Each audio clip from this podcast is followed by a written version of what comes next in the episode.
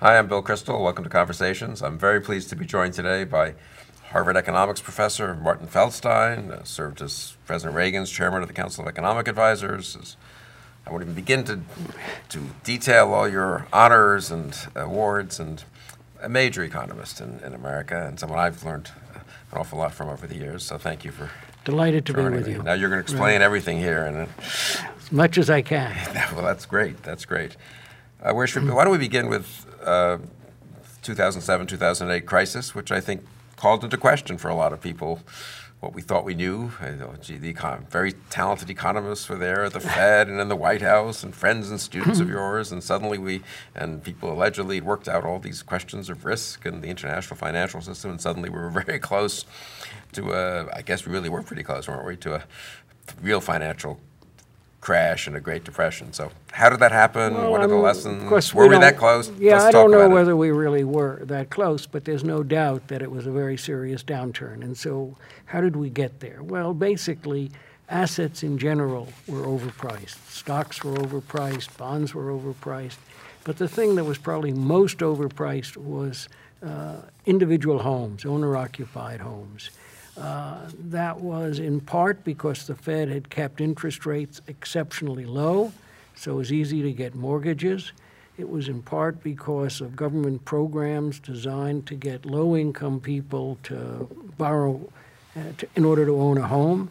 And so what happened was house prices got bid up way, way beyond the cost of construction. So you knew something was wrong. But the public policy was aimed at uh, promoting housing and uh, allowing people to get uh, mortgages equal to, say, 90%, 95% of the value of their homes. And then the bubble burst and house prices started coming down.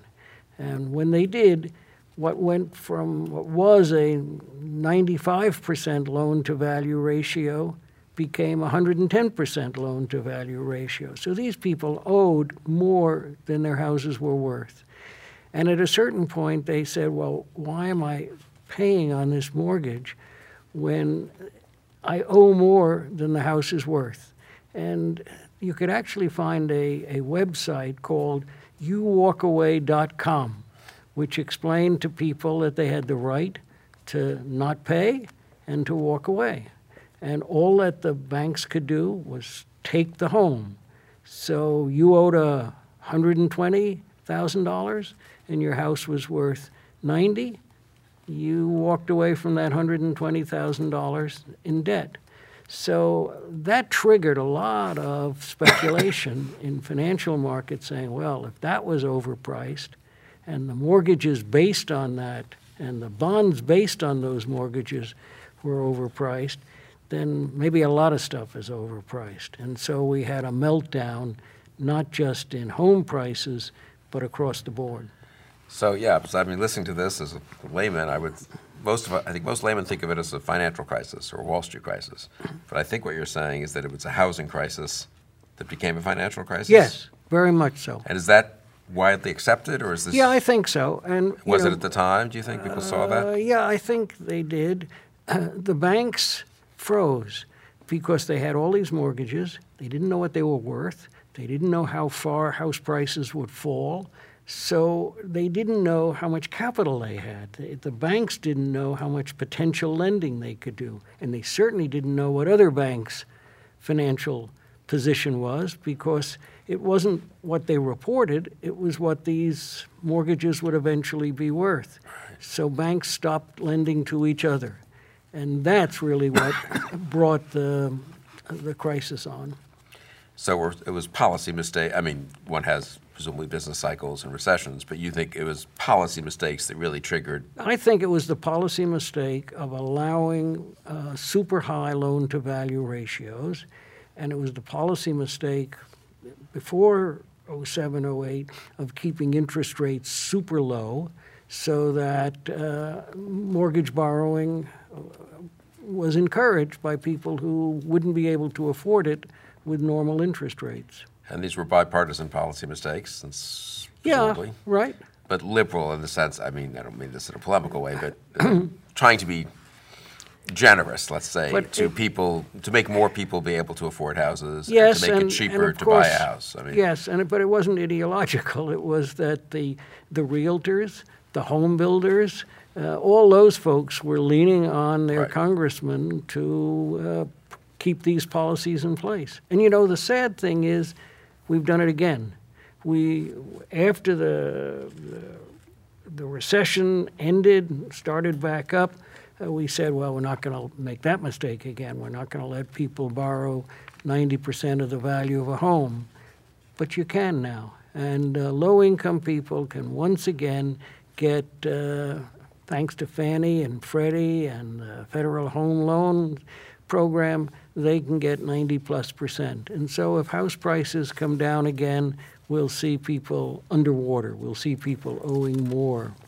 Than I want to come have. back. That's worrisome. I want to come back to that. And, but so yeah, this is a good case. It's a political science sort of matter. But you're familiar. You study political economy, not just Right. economics. I mean, so yeah, you have the obviously citizens are happy to be able to buy houses more cheaply, because Sure. of low interest rates, Especially if they can walk away if things go wrong. Right. It's a so that's also a one-sided bet. policy matter, right? That Yeah. those loans are different from other loans. Right, exactly. What do they call it? No, Exactly. re- No recourse loans. so you can't be. They, they your can- other assets can't be taken. Right. Not that these people have a lot of other assets, but the U.S. is unusual in having this uh, free pass, uh, this no recourse loan. Which isn't true for other lo- if- another loan you take out if you're. They can They can come after you for So other mortgages things. are just right. treated, so that's a public policy question. Right. So we have a even in those states, it, it, it differs by state. Even in those states where uh, the bank can come after you, there's very s- uh, tight limits on what they can do. So they can take so much a week from your paycheck, or they can. So it's again, it's very generous to the borrower. So you have a bunch of public policies that are right, generous to borrowers because most people are borrowers, and the interest groups have their own interest in selling. Right. So you have a, all that comes together to create this. Now, what would now normally one would say in a kind of uh, pluralistic, you know, interest group Madisonian system, there should be others who check, who lean the other way, right? The, you know, so to speak, the way you, you know. Yeah, isn't it's that not the- clear that who would be leaning yeah, against that? Well, the Fed, I guess, in the old days. No, I mean, shouldn't they be worried about the overall? Yes, they should. But uh, Janet Yellen said, oh, a few years ago, two or three years ago, she said in a major speech at the IMF, she said, financial stability is not our responsibility. Pretty amazing. She said, uh, that's somebody else's responsibility. Our mandate is to have low unemployment and price stability. And so that's what we're trying to do. Now, recently, she's been saying we have to start raising interest rates more rapidly because one of the things to worry about is inflation, and another thing to worry about is financial stability. But um, in the run up to 07, the Fed was not trying to raise interest rates in order to reduce this or to put uh, policies in place or to advocate policies which would limit uh, uh, this kind of uh, uh, very high loan to value ratio borrowing. And Congress was leading. And Congress, for all the reasons, yeah. right. So I suppose, though, one could say, okay, well, that's a housing bubble, and like Biggest asset for almost all Americans. but it is the big. It's an unusual asset, so it's different from other bubbles, I guess. Right. Different from a commodity, whatever, Sure. price spike or something. But then I suppose what triggers the real crisis is the financial institutions freezing up, as you said. Right. Now, is that that's also a policy matter, presumably, or is that inevitable? Is there other have we? Or a, I guess could that have been dealt with? And have we figured out how to deal with that? So what, what has happened since then is the banks have been required to have much more capital. So if you start the game with a lot more capital, even if you have significant losses, it's not such a big problem. And, and the, the problem that occurred before of uh, high loan to value ratios, uh, mortgages underwater, and all that, uh, there's much less uh, private uh, securitization, much less creation of bonds backed by these high risk mortgages. So it's now all uh, in the hands of Fannie Mae and Freddie Mac, meaning the government, meaning you and me, the taxpayers, who will be in trouble if there's another another meltdown. And so Wall Street is much less worried about it this time. I think probably wrongly, because if there is another meltdown in house prices, which probably is less likely now, but if there is, then uh, if Joe walks away from his house, which is underwater because he owes more than the house is worth, uh, and when they go to sell that house, it's a distressed sale, prices are driven down, the neighbors' houses' prices are driven down, and so even though the mortgages are held uh, on the, uh, the subprime, the low quality mortgages may be held by Fannie and Freddie, driving down house prices more generally creates a problem for the financial institutions and for the economy as a whole. So we're not We're not out of the woods. Out of the woods. Right. But I wouldn't say that that today is the largest uh, financial risk. I would say it's more generally other kinds of assets that are priced way out of line with uh, historic experience. And that combined with the amount of debt, I guess, public and private, or, or is worrisome, or just the assets Well, by it's just the themselves? assets by themselves. So Yeah. stock market is roughly 70, the price earnings ratio, the ratio of share prices to the underlying earnings uh, is about 70% higher than it's been on average historically, 70%. So that's just way out of line. Uh, 10-year treasury bonds uh, pay a, a yield of less than 2.5%. You would think in an economy at full employment and with um, moderate but rising inflation, that number should be 4, 4.5%. If that interest rate on those bonds went up to 4, 4.5%, you would see a sharp fall in the value of the bonds.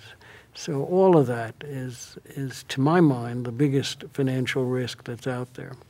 And this is a risk that somehow just, this is just the nature of modern economies or modern political economy? or It's the result of 10 years of super low interest rates. If you keep interest rates at uh, almost zero at the short end and uh, uh, 2% at the long end, all these other asset prices are going to fall in line. And that's a policy choice. And that was a policy choice to, in order to drive down the unemployment rate. So you're, Mm-hmm. so bad policy choices that led up to 06, 07, 08, we're making slightly different bad policies, well, related, but not that different. Yes, that's right. No, because we had now. similar things in, you know, 04, 05, 06, very low interest rates driving up house prices. And I suppose the politics of that is people like low interest rates Yeah, because they- why wouldn't they? right? Just- I mean, I mean, On the other hand, uh, savers you'd think might not like them, but they don't seem to have the political clout. Right. Borrowers, Right. right? Well, savers, savers almost can never win. So in the bad old days, which they thought were the good old days, they got uh, interest rates of say seven percent, but inflation was seven percent. So on a real basis, they weren't getting anything. And what's more, unless they had it in an IRA or some fancy thing like that, they had to pay tax on the 7%. So on an after-tax basis, they were getting a negative return. Now they get zero, but they don't have to pay any tax on the zero. So they're actually better off now than they were then.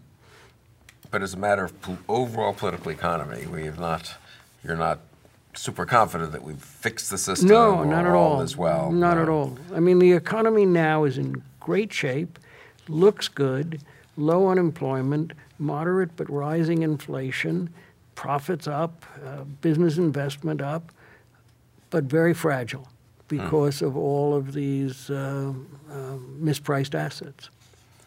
So that's interesting. That's different from the conventional, I'd say, account of the economy, which is almost the reverse. well, we fixed the Wall Street stuff, Dodd Frank, you know, and et cetera. But people, lower income, working class people have had no wage growth. Everyone's very familiar by now with the uh, with Trump's victory, especially, you know, this this kind of narrative you might say about the economy.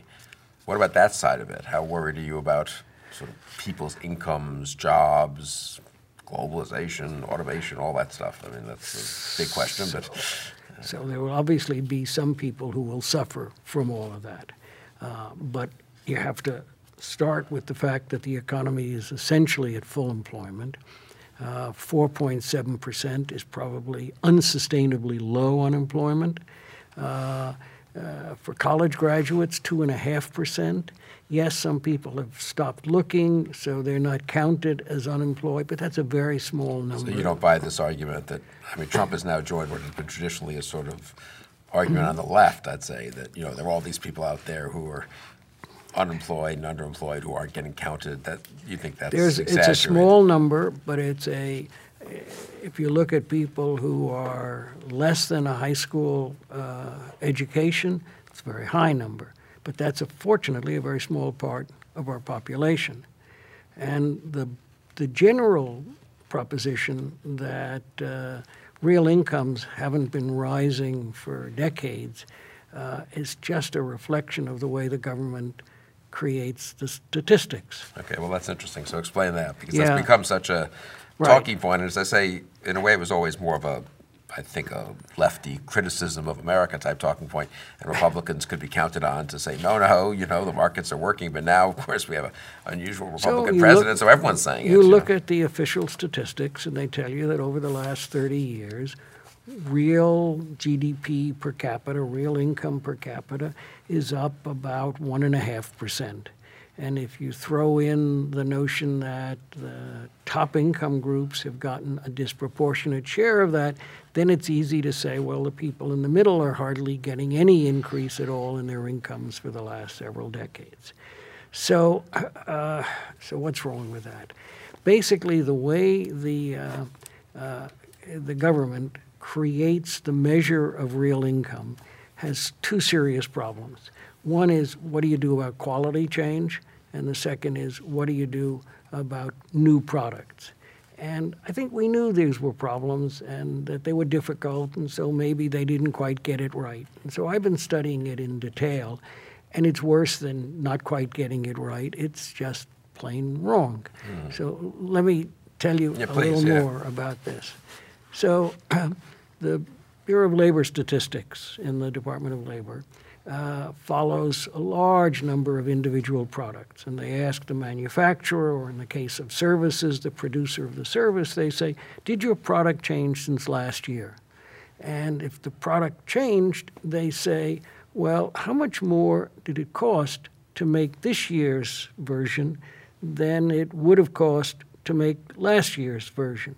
So, what's the extra cost from whatever change you've made? And if the manufacturer says, well, it didn't really cost any more, we just came up with a way of making a better product, then the BLS says, well, then there's no quality change. So that's nutty. So the iPhone is, if it doesn't cost more, is no better than That's the right. BlackBerry of right, years ago. Right, Yeah. or whatever else it may be. Uh, if they, if it didn't cost more, it's not uh, any better.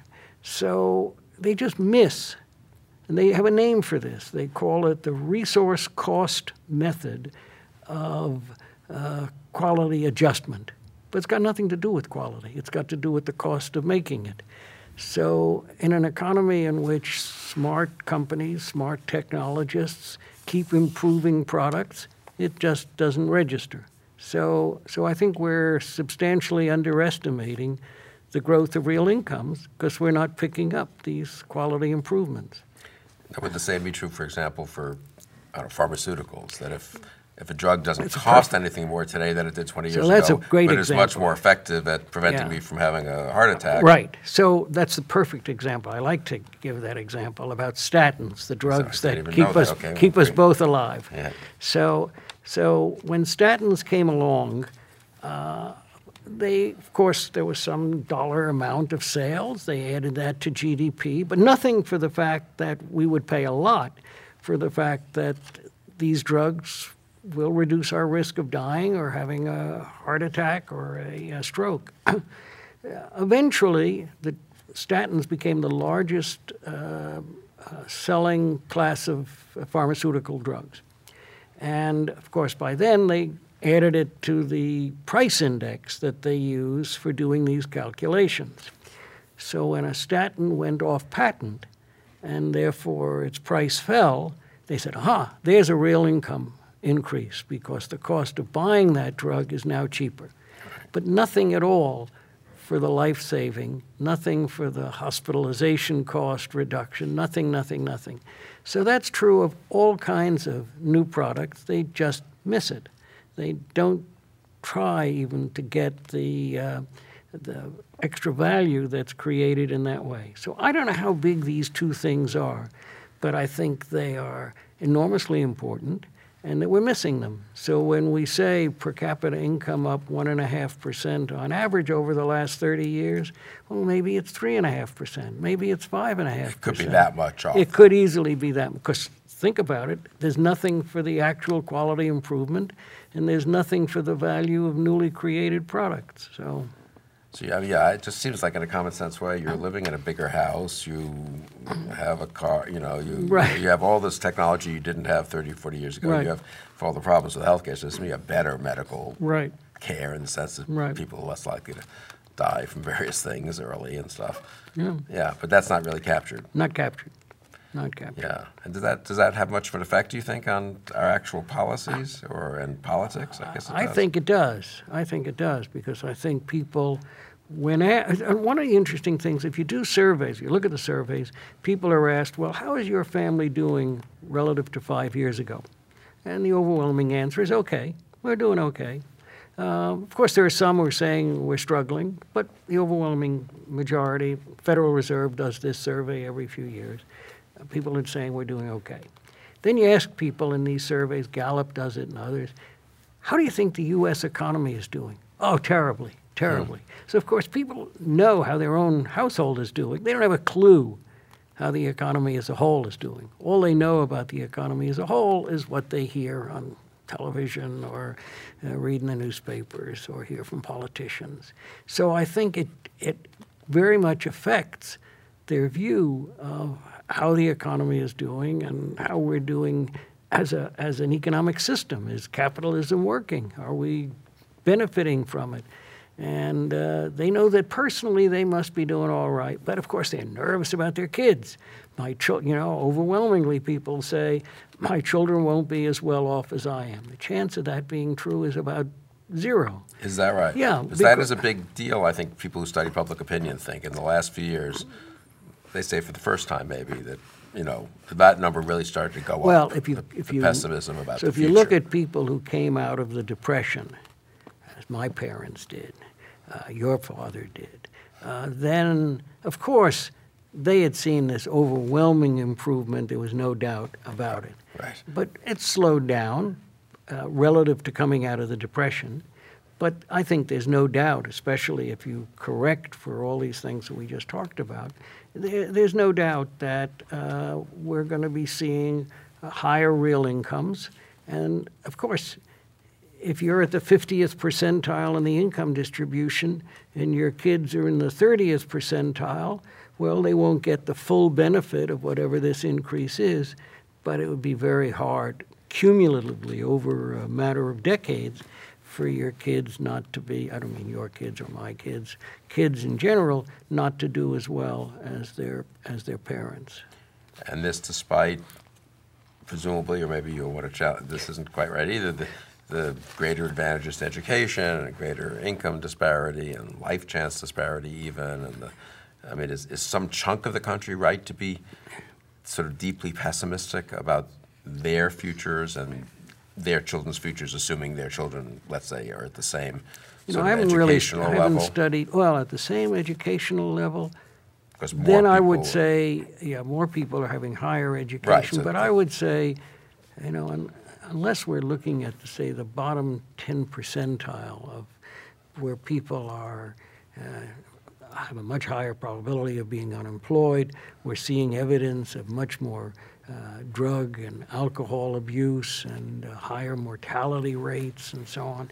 But that's a pathological small part. We should care about it as a nation, but it's a small part of our overall system. It's not the, the middle class. And more, it sounds like you're saying, a cultural and social problem, perhaps, than a pure economic opportunity problem. Yeah, I mean, why are people uh, dropping out and not finishing high school? Yeah, that's not- right. right. Is it ability? Is it uh, uh, is it it uh, cultural? Uh, Yeah. It's not in their interest, so it's not an eco- I mean. Right. Now I am struck by, I, in the public discourse today, the kind of nostalgia for a certain time. It's not clear when exactly it was, when there were all these wonderful working class jobs. Now, you and I are old enough to remember that these working class jobs weren't thought to be so wonderful. At the time, I went to college and read all these books from the preceding 10 and 20 years. Sociologists about the uh, anomie, the alienation of, you know, assembly line life, which was not as false, incidentally. It wasn't Right. the greatest thing in the world to you know move one part to another part for eight hours a day. It wasn't Right. good for you physically. It wasn't satisfying. Exactly. Uh, when Trump goes around talking about I'm going to bring coal mining back, it's like, do we want to bring coal mining back? I think you die at age 50 of black Right. lung disease. I mean, but I'm a little struck, aren't you, that people are sort of uh, responsive to that message? Well, it was a guaranteed life income. That's what it, it really meant. You went to work for an individual company. the job may not have been fun, but you, you had friends on the line, and you, uh, you know, you sat with your lunch pail and you talked over lunch, and then you went back to work, and you knew the job would be there next week, next year, uh, and. Uh, but you know, it's a tiny fraction now of the total workforce, something like 8%, 8% of, of uh, total employment are uh, manufacturing production workers. So that's history. That's, that's not a question of coming back or preventing the loss of or stopping competition. It's 8%, so it's nothing. So your message to a, I don't know, working class America, or let's say a recent immigrant, just to take away all the history here, who comes and presumably, let's just say, has a working class type job, you know, or driving a cab or something like that, driving an Uber, I guess, um, would be, yes, if your kid stays through high school, gets a decent education, has good work habits and that kind of thing, doesn't, stay out of poverty if you do three things, right? You finish high school, you uh, get married before you have children, that's- and, and you um, uh, and you get a, a job before you get married. Right. You do all of that. Uh, I think the evidence is that doesn't mean you're going to be rich, but it does mean you will be out of uh, you'll stay out of poverty. are you worried about the parent figures of a decline of social mobility, or is that also a little overdone in your opinion? So, uh, my student Raj Chetty, who is a brilliant guy and a creator of some of those statistics, uh, found that, if I can remember correctly, found that uh, absolute social mobility, the probability that if you were in the 30th percentile, your child would uh, be below the 30th percentile. I think his findings were that that wasn't happening. The lack of mobility wasn't The lack of mobility was not happening. That's People were as mobile as they used to be. And that hardly got any press attention. So he's now been working on, uh, forget what he calls it, dynamic mobility or something like that. And that is uh, whether, taking into account growth, your children will be uh, better off than you were at the same stage in your life. And that depends critically on what the underlying growth rate is. So if you take the official numbers, the growth rate is 1.5%, then there's a good chance that if your child falls from, if you're in the 50th percentile, and your child falls from the 50th percentile to the 30th percentile, and there's hardly any growth, they will be worse off. But that's only because of this mismeasurement of the underlying trend. So if the trend is 3 or 4% higher, then it's very unlikely that the next generation will be worse off. So basically, the sort of old cliche that a rising tide lifts, if not all boats, most boats. Right. And the best thing you can probably do is provide the rising tide and not try to, you know, micromanage everyone's boats. If I could, if I could torture this metaphor. You sort of think there's a lot Yeah, I of think truth to that's that. right. Yeah, it's been too right. quickly. I mean, I'm struck how many people these days sort of just say, well, we used to think a rising tide raises, you know, lifts all boats, but now we know so much better Right. about the losers from globalization, et cetera. You hear this Right. so much in Washington, you know. Small numbers. But you think small number. And so the base, your advice to a policymaker, I mean, leaving aside the politics for a minute, Ah, would still be get growth. Get the up. economy to grow. And globalization, um, just to take touch on that for a minute, globalization and technology, these two villains, you would also make the case that they've been good, right? They basically have been good. Uh, I don't think anybody denies, well, of course, you can say people lost jobs because of technology, but a politician can't rant against technology. There's no, no evil Right. something to stop. Uh, I guess the notion of taxing robots is the closest we've had Right. uh, in that direction of silliness. Uh, but um, so I would say economists have said historically uh, trade is good. And what they meant is that in the aggregate, Americans are better off because of trade. And we never made much of a, of a thing of the fact that some people will be worse off. But if pressed, you would say, as I would say in teaching, uh, of course, some people will be worse off, but the others who are better off are better off by enough that they could compensate the losers and everybody would be better off. But of course, we don't have programs to compensate the losers. And we have, uh, We have some, we have some we have trade adjustment Right. uh, legislation. But my judgment about that is if somebody loses their job because some new technology comes along, are we going to compensate them? Right, no. You can't do that. So then why should we compensate their brother who lost a job because some product came into the country from outside? So I think it's impossible to do that compensation. And so what you have to hope is that the the rising tide, as you said, rises fast enough that the guy who loses his first job finds another job which is as good.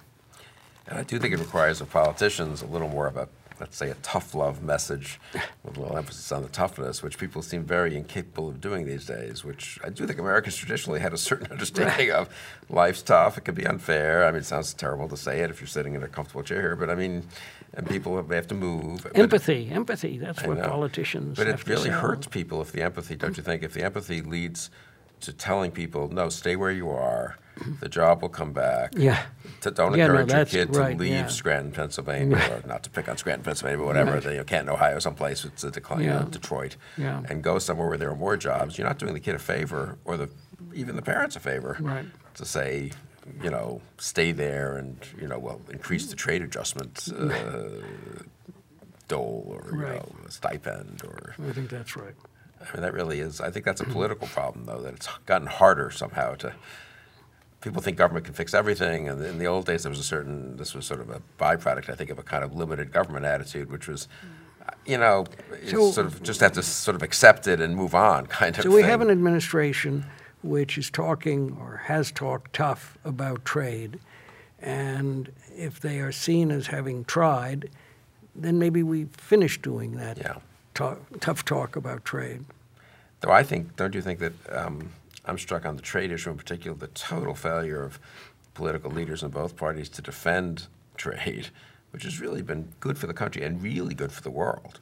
I mean, for Asia, you know, Yes, I sure. mean, it's a great moral achievement to take hundreds of millions of people out of poverty. And absolutely. We get, and not that we did it, they did it, but we helped by providing this Well, international helping order. them get into the WTO was really what turned China, Chinese manufacturing around. and India became a more capitalist country. Yes. And changed them around. Yep. And we take no, but no one thinks that was a good, th- and people talk, talk about it as if it was entirely a problem, not a, not an achievement. Well, I think some of us talk about those two as, no, we things to, but I'm saying for them, politically, it's sort of, I mean, well, you know, and uh, watching Hillary Clinton, who can't possibly believe that it was a bad thing to have a Asia trade agreement, Right. both, both geopolitically and Right. economically, Right. sort of have to walk away from it. I think Yeah. it's, makes you wonder, worry whether you could have now Yes, generations of yeah. politicians who just think it's you can get get away with being anti-trade and not pay some price for it. But And why did Obama not? I mean, he introduced the uh, Asia trade agreement, but then he never really pushed for it until the last few weeks of his, his own party was against it. I mean, Yeah. but So- I don't know that. I think that that strikes me as a case where you can say, well, it was kind of a lazy consensus to be pro-trade and all that, but it was probably a healthy consensus Yes. for the country. Yes. So, How much do you worry about that? I mean, just how important, as, as an actual matter of economic policy, you know, more freer rather than less so free trade? forgetting the benefits to the other countries, just thinking about the U.S. The U.S. is such a large economy that a lot of the benefits of trade are second order. So if you're Belgium, then it's a big deal that you, you have competition and that you import cars rather than trying to make it for your little market and so on. Right. But for the U.S., we don't need uh, foreign competition to to um, um, make our domestic producers more efficient. Now, obviously, the Japanese and the Korean car makers did do that, but as long as we have an, an open system with multiple car manufacturers and we enforce uh, anti-monopoly provisions, then we don't need trade to do that. So imports are 15% of GDP, and exports are about 12% of GDP. So if you say, well, what if we didn't do that? What if we just kept it all here? Uh, how much better use of those resources are we getting by making stuff for the other guys and bringing stuff in? Double? So maybe it's double. I have no idea. Right. Let's say it's double. So that means that if we took away trade, our GDP would be 15% lower, roughly. It's not that the exports would be 15% lower, but the value of the products that we would make in the United States with those same resources, instead of making stuff that the rest of the world wants to buy and getting cheaper goods from the rest of the world. Well, that's not a big deal. I mean, in the, in the grand scheme of things, Since we're not going to end trade, I mean. we're not going to do it, but I'm just saying, So, I mean, you asked the marginal change- no, hypothetical But a question. marginal change in reduction of But even if you not gonna be completely eliminated it, and you said, where would the economy be now if we had eliminated it 30 years ago? We would be 15%, 15% poorer. Uh, I'd be thrown out of the economics profession for saying this, but I do say it in class, or I did say it in class when I taught the introductory course. So we shouldn't overstate it. Obviously, it's a plus, uh, and it's certainly a plus for these other countries. But it's, uh, if- and it would be a plus for any small country that needs trade to enforce competition. So for us, it's important, but it's not a big, big deal. But I suppose, so I suppose the trade argument has to be made a little more geopolitically and strategically also. Yes, well, that is certainly Good true. for the world to have this, right, you know. right. And technology, the other, so globalization is one sort of villain. Um, I mean, it's not going to go away anyway, but Yeah. how, how, I mean, there are people who are serious people who really think we've gotten very used to sort of not worrying too much about technology. Uh, new jobs come along to replace the old ones. Maybe we're at a different inflection point with self-driving hard to know. cars. So artificial intelligence is Yes. sort of a big leap, you know? Yep, hard to know. We haven't been there, so we don't know. But certainly in the past, decades ago, we said automation is coming to factories. People in the factories are no longer going to have jobs. And they what? What's true is they were right. So the factory jobs, they said, production workers, eight eight percent. So we've lost those. Go back a generation and say the same thing about agriculture. How, where, you know, what's going to happen to all these farmers? Well, somehow or other, they and their children found other jobs. So, uh, so I have a feeling that the people who are driving uh, Uber cars or taxis will find something else. What happened to the elevator operators? What happened to the switchboard operators? What happened to now? I see McDonald's is going to have uh, machines that will um, take your order and package it and do all that. But the world keeps going on and uh, finding new uh, occupational uh, opportunities. I flew up here last night, and you know, you just forget how many people used to work at airline counters, right? right? You know, processing by hand, all this Right. thing now. We, You know, do it yourself. One person there to help out, you know, but you do it yourself, and Right. presumably it's a huge net Yeah. increase in efficiency, and Yeah. presumably those people are getting other jobs that uh, one hopes are Two and a half percent unemployment rate among college graduates. So they must is- be finding something else. Right. Now, that is really remarkable. So you're not pessimistic. I mean, you're reasonably optimistic about the core about that. I mean, I think you have criticism of the policy world. The And I'm also nervous about the fragility of the financial sector with Right. overpriced assets. But on the kind of stuff that's been getting so much attention, Right. I'm you actually you are and you remain kind of convinced that the core teachings of the economics profession that you know Yeah, and we- I markets look- work and yeah, you know and I look at Europe, where I mean, take Italy, wonderful country, wonderful country. They've had no growth at all uh, since they joined uh, uh, the eurozone, none, zero. That's terrible. Now that may be m- mismeasured also, Right. and so maybe they're getting some. But by the standard in which other countries are getting 2%, they're getting nothing. And, and why? Because they have terrible uh, rules about protecting jobs, uh, protecting product markets.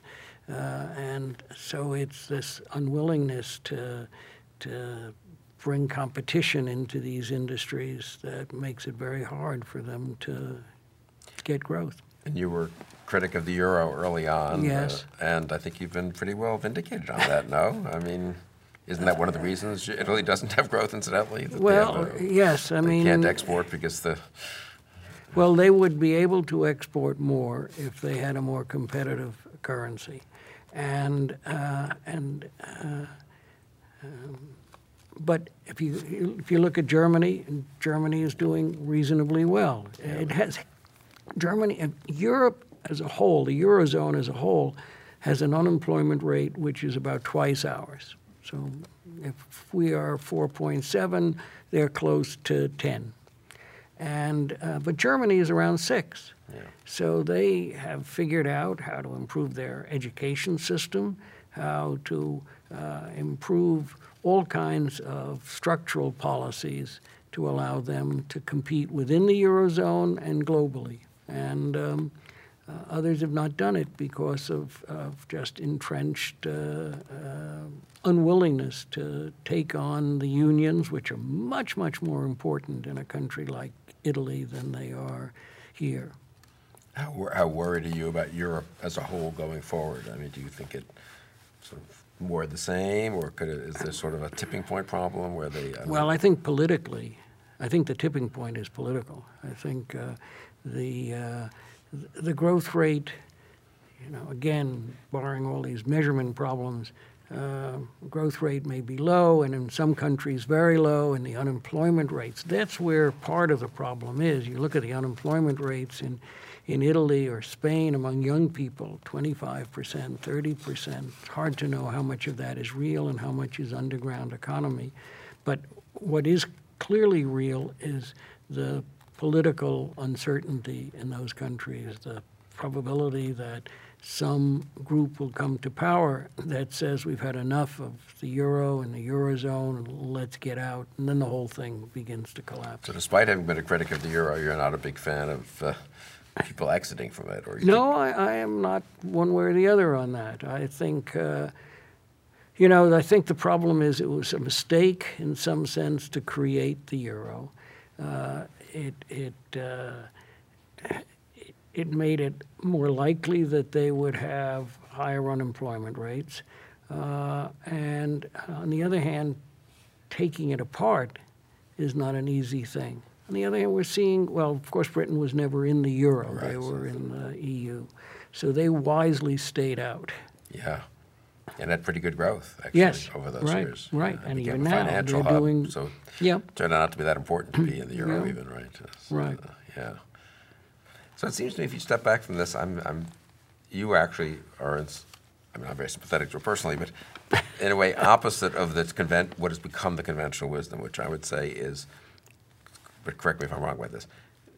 I think you would say the conventional wisdom is too complacent about the policy errors that have been made, financial risk, bubbles, and so forth, um, and but too worried in a way or too alarmist about the technology, globalization, you know, no one's ever going to, Right. kids I never going to live as Low growth, uh, Right.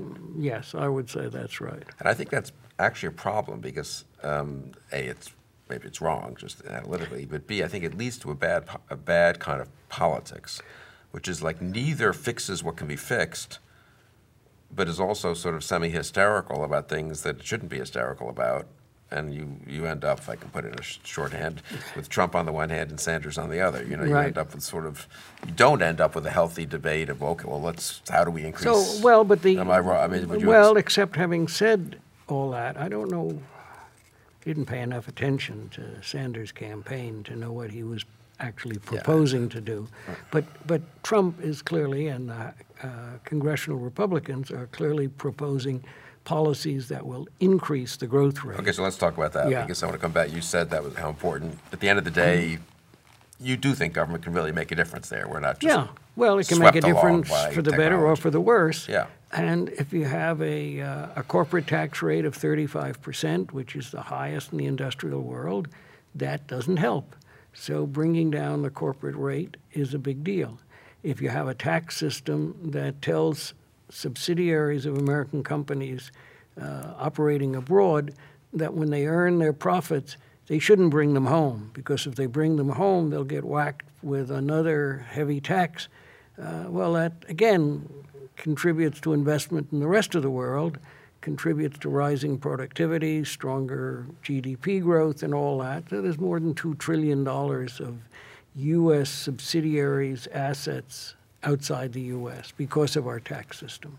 So fixing those two things, bringing down the corporate rate, and um, and uh, changing to a tax system that encourages bringing back uh, funds or doesn't discourage bringing back. I think those are key parts of uh, what was, what is, the House Republican plan. We don't know exactly where the administration's going to come out, uh, but I suspect it's not going to be far from that. And you think that would make a real difference? I think that would make a real difference, right. I think there are other things in the um, uh, Republican tax plan and uh, potentially in the administration's tax plan that uh, Uh, I think have a, lo- a lower chance of getting through the political process. But I think those two things, bringing down the top rate and changing the tax treatment of foreign profits brought back to the U.S., I think those would make a big difference. And other things that are arguably doable, even if they're tough politically. Regulatory, Yeah. regulatory. So Now, how big a burden is that? Do you think really? It's very hard to know. I mean, you know, as an economist, I can talk about the taxes and I've got a measure of them and what it does to the cost of capital and all that. On regulation, though, you do hear from every kind of business uh, how what a burden it is and how they spend their time and staff and all that uh, trying to figure out what the regulations are because they don't want to get caught in violation and uh, figuring out how to cope with these regulations. And so cutting back on some of the regulations that have been put in place, I think will undoubtedly be a plus in terms of economic growth and that we won't, uh, uh, we won't be doing damage if we do that in a smart way. Me just put it that way. So you don't throw away Dodd Frank, but you make changes in Dodd Frank that uh, uh, remove some of the regulatory burdens on the financial sector. Uh, you make changes in the Clean Air Act uh, that uh, don't cause terrible pollution of our environment, uh, but again, remove lots of the detailed controls that we now have in place. If you were back as chairman of the CEA, how much would you be telling the president to worry about the debt? I mean, $20 trillion A seems lot. like a lot. A lot, yeah, a lot. I mean, that was part of my theme then. It was part of Mr. Reagan's theme before he came to the White House. Uh, and, and in the end, uh, by the time he left at the end of the eight years, the, the cost of, of servicing the debt, the, uh, uh, the deficit, no, not the cost of servicing the debt, the deficit excluding the cost of servicing the debt. So the deficit, so-called primary deficit that excludes the interest rates, was back to where it was when he came in. People don't recognize that. We managed to do a big defense build-up and Big defense build-up, cut Cut- entitlements much at all. not cut entitlements Reduce the rate of growth, I guess, in Social But- Security, but- so, yeah. But that didn't really take effect during his uh, eight years. Uh-huh. So it was an. ama- I think the ability of the uh, uh, Reagan administration to change the Social Security rules gradually over time has paid off in terms of the size of the deficit now. Although as life expectancy has continued to increase, you're running harder to just stand still. So we need to go back to that subject. Yeah, talk, I'm just, I haven't really planned to think about, talk about that, but what about the, you were there, right? You, I think you were chairman of the council Yeah. in the Reagan, Tip Yes, O'Neill right. negotiations, and you were very much Uh, involved. yes, that, that happened in 83. Seems like people cite that as one of the last case studies of an actual bipartisan deal that, uh, you know, well, the 86 Tax Act Right. was a, that came a little later, but we've been working on that, those issues. And uh, that was also done with uh, the Democrats controlling the House. Right. And it was, so it's pretty amazing, pretty And amazing. lessons from that, having had a real ringside seat, and Yeah, not just a seat, so but that being a participant. So I mean, that brought down the top rate. The 80, 86 Tax Reform Act brought was just about personal taxes, unlike what's being d- debated now, which is mostly about corporate taxes. Uh, And that brought down the 86 Act brought down the top rate from um, 50% to 28%. That's pretty amazing when you think about that. It meant that you got to keep twice as much of your uh, after-tax income uh, than you did before. So uh, it didn't last. And of course, there was a, a give up uh, in order to get it.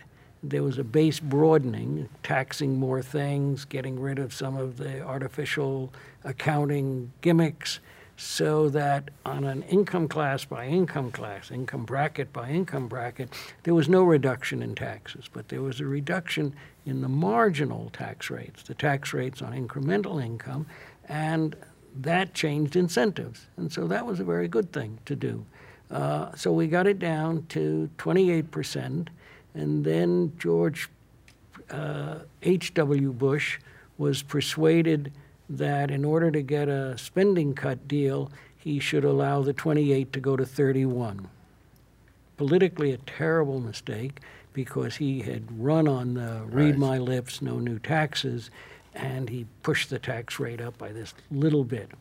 Then, when Clinton came in, he said, Well, we've got a budget deficit, it's a serious problem. We'll take that 31 up to 36, an extra 5%. But for high income individuals, we'll put a 10% extra tax on it. So the 36 became 39.6.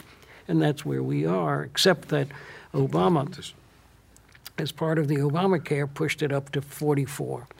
So, what's the lesson? That you can get a um, temporary reduction by giving up certain structural features. So, that's going to make it hard to sell going forward. The lesson for you for on the sort of political side, the leadership side, having you know seen you've been involved in it yourself. I mean, anything's a young person going to Washington should take from those two episodes, 83 or 86, especially 83, where you were you were right there. I Well, mean, 83 was um, a great example of doing something that needed to be done, but that would phase in very, very slowly. Until a couple of years ago, it hadn't fully phased in. So, phasing in very slowly by gradually increasing uh, the age at which uh, people got full benefits. So, that was a very good thing to do. And we should go back and do it again because since 83, life expectancy for somebody in their mid 60s has gone up by another three years. So they pushed it up from 65 to 67, and um, now that uh, has been more than undone by the improvements in healthcare and in healthy living. and Reagan's performance there. I mean, lessons for Oh, future. well, he was just great at doing that. I mean, he was just uh, the fact that he was able to negotiate that with Tip O'Neill. I remember once, um, must have been around a budget time, and O'Neill and a few of the Democratic leadership came to the Oval Office. And since the issue was uh, was a tax and economic issue, I was there. And and O'Neill said, "Oh, this is terrible, Mr. President. We can't, you know, we can't live with any of that," and so on. And then they, they went away. And then uh, Jim Baker, who was, uh, I think he must have been uh, chief of staff, staff, at the time, yeah. said, "They're ready to deal." So, you know, as a, a neophyte, a guy who'd been on the job for a matter of months, seemed to me this was an explosive, no, no, we're not doing anything. But um, a savvy politician like Jim could uh, read in the, whether it was the body language or the words, that uh, yes, he had to make those noises, even though it was private, even though it was, you know, just in the Oval Office, he had to make those noises, but then they could sit down and start dealing. How about you mentioned passing that, of course, the tax tax rates, marginal rates have uh, impact on incentives. And that was not always part of, I mean, the main, mainstream economic right. thinking. I mean, that's a pretty uh, big change, right? And uh, right.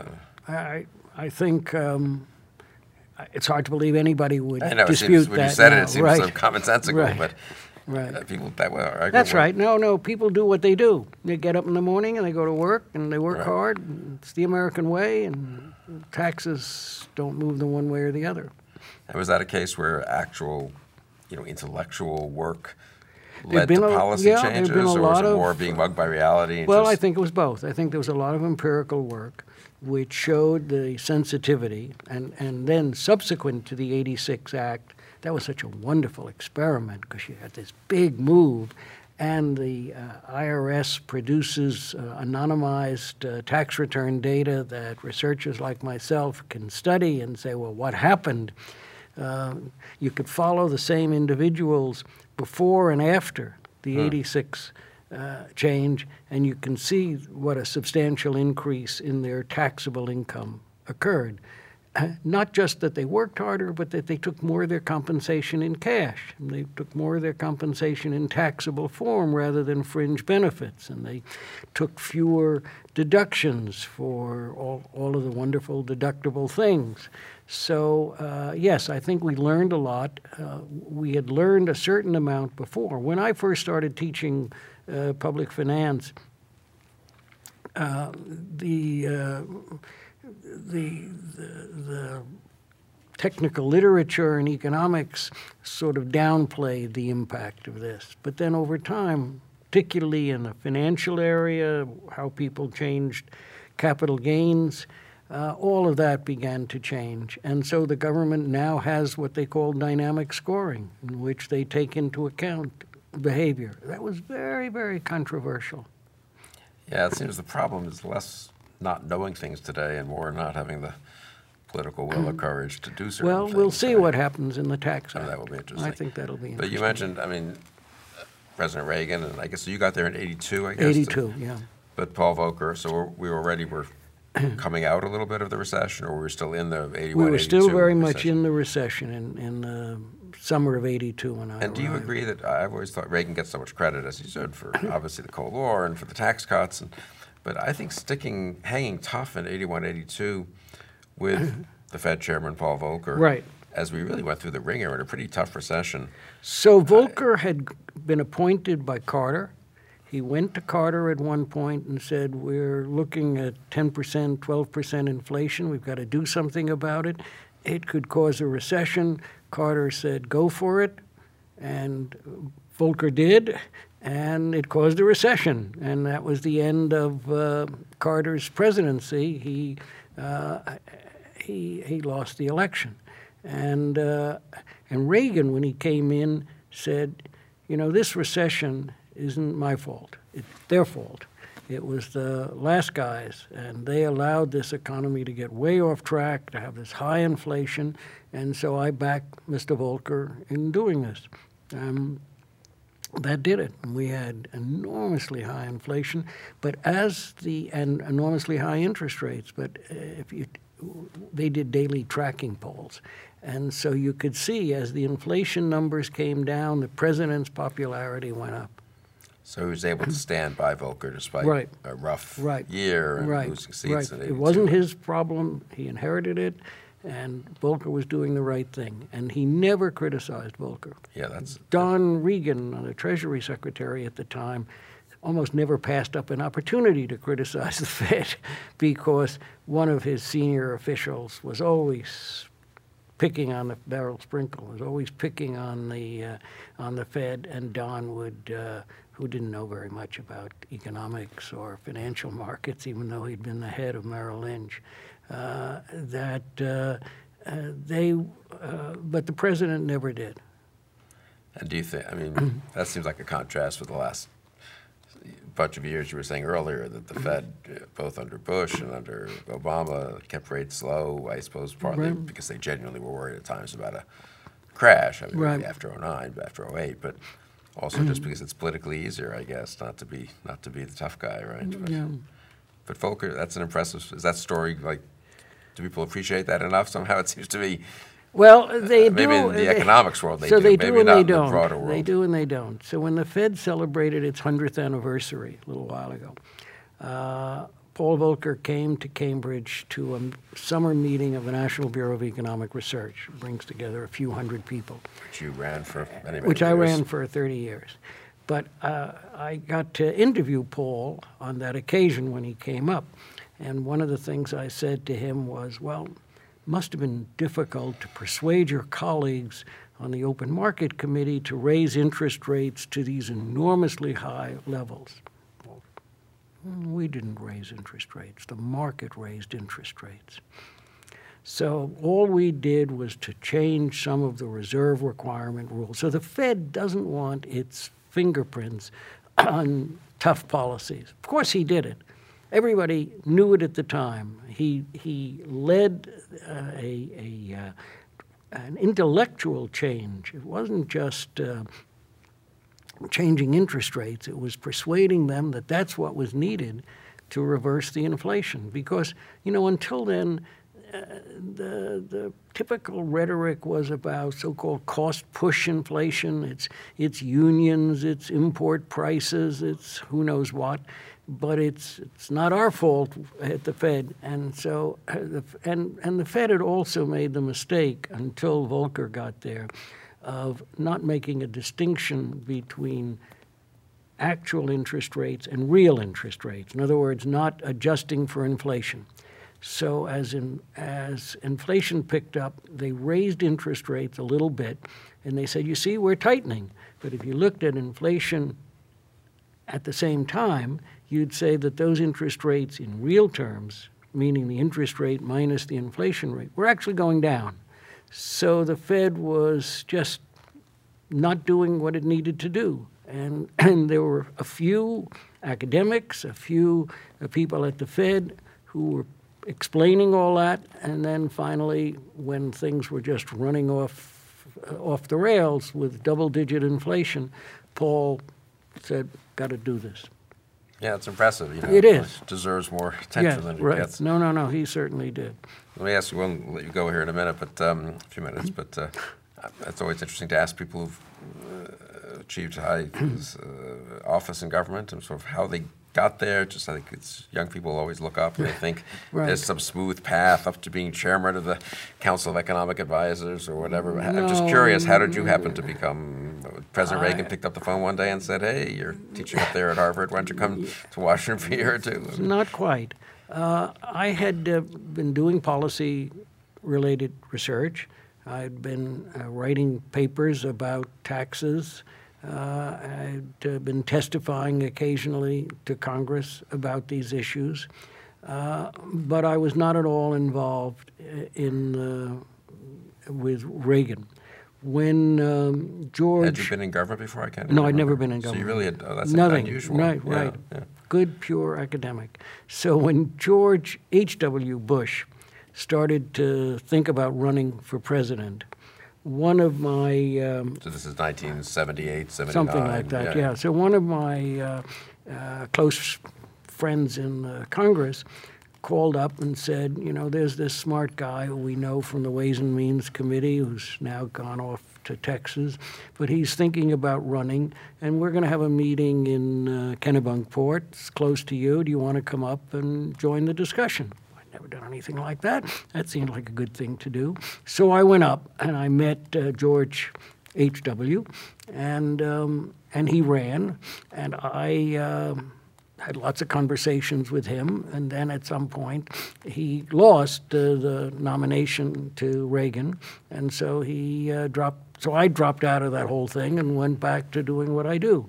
And then one day, um, so they appoint. So Reagan won, and a man named Murray Weidenbaum was appointed, who'd been in the Treasury, was appointed as CEA chair. And then um, Murray, after two years, decided he'd had enough and uh, the next thing I knew, I got a call not from the president, but from the Wall Street Journal, saying, saying you're on the short list for this CEA thing. What do you think? And I said, well, that comes as a surprise to me. Uh, who else is on the short list? And the guy I talked to said, well, I think you're the only one on the short list. so the next thing I knew, I did get a call uh, to come down and, um, and meet the president. That's unusual. That would be your first job in government. and what would surprise? I'm just.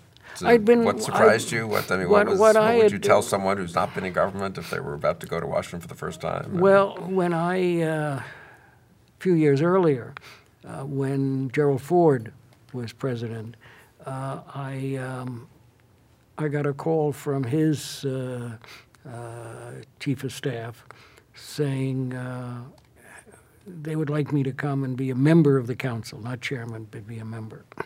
And I, uh, I think I didn't think about it very long. I was hard at work doing stuff that I thought was important and that I wanted to get done. And uh, so I said, Well, I'm very flattered, but thanks, but no thanks. And the chief of staff said, Well, you'll regret this. And that was the end of that conversation. So, no, I'd had no, no experience. And that's unusual. I Yeah. think most people uh, who have, well, I'm not so sure about that. If you think about um, some of the recent CEA chairs, I think, maybe not. yeah, I A lot of them seem to have spent one year, maybe though. You know, on staff. staff right, person. yeah. So I- I Greg that uh, was on the staff as a very junior person when I was chairman, Greg Mankiw, and uh, then went back as, as uh, chairman. Uh, I can't remember whether Glenn Hubbard had been there or not. So, so I don't have any great advice about how to, you But know, stick to your, your own stick to your knitting. surprises when you when you got there. When I got mean, there, well, I think one of the things that surprised me was what a small stage army it was. You saw the same 12 people all the time. And, uh, and how, and in a sense, how, how apolitical it was. I mean, the, the discussions were about substance. The discussions were about substance. And that's not to say that they happened in a political vacuum, but that they were not, well, how many votes? Who's this? Who's going to do that? It was, well, what is it we're trying to achieve here? And then can we sell it? Well, that's good. Yeah. That's yeah, encouraging. Right. Okay, well, yeah. maybe we should end on that, en- on that encouraging. But generally, just final thing, I mean, so it seems to me you're, I don't know, you're a combination of worried about the policies and sort of encouraged about the underlying uh, capabilities of the country. Is that a fair way to say it? Uh, I'm, I'm worried about the financial market fragility, about uh, mispriced assets, uh, and, and uh, people in the financial sector uh, are incented to go along rather than to bet against, because if the market goes up another 2% and they've bet against it, they lost 2%, and their competition gained 2%, then they're in trouble. So they don't want to do that. And that was true. That was true back in 06 and 07 when I would talk to people in the financial sector and say, you know, aren't you worried? Don't things look overpriced? And they'd say, yes. And I said, why don't you, why don't you bet against it? Reduce your investments, uh, short the, this or that. And they'd say, you don't understand. If I do that, the money leaves and goes across the street. So they're incented to keep taking risks. Uh, it's not their money. It's not their money. They're managing, you know, your money, my money, uh, the insurance company's money, and so on. And if it doesn't work out, well, they're experienced professionals. They may even lose their job, but they will find another job. And it sounds like that problem is Doesn't go away. a Fed problem, though, in some respects. Well, the Fed could I mean, pursue the policies, right, being low is sort of a, was a, right, a was key dr- precondition, you might say, for this Absolutely. problem. I And, uh, mean- you know, if we're all lucky, it'll all go away quietly. They will gradually raise rates. But of course, the they is a totally new Fed. So we're going to have a new chairman, a new vice chairman, new two vice chairmen, and a whole new cast of, of governors within, uh, within 12 months. Yeah, it's funny, all the talk in Washington about the tax bill, the health care bill, this, that, other personalities, this is something that's not talked about Right, much. and but it's sounds- overwhelming. You know, if there's a financial problem, the question is, how does this inexperienced new team, how are they going to handle it? And, and what kind of folks uh, uh, is the uh, president going to choose for those things? So that's going to be very interesting to watch. I hope he calls you up and gets your, gets your advice, but that's a good note to end on, something that people haven't thought enough, uh, enough about probably. Marty, thanks so much for taking the time to do Good this. being with you. It was fun having this conversation. I enjoyed it too, and and thanks for joining us on Conversations.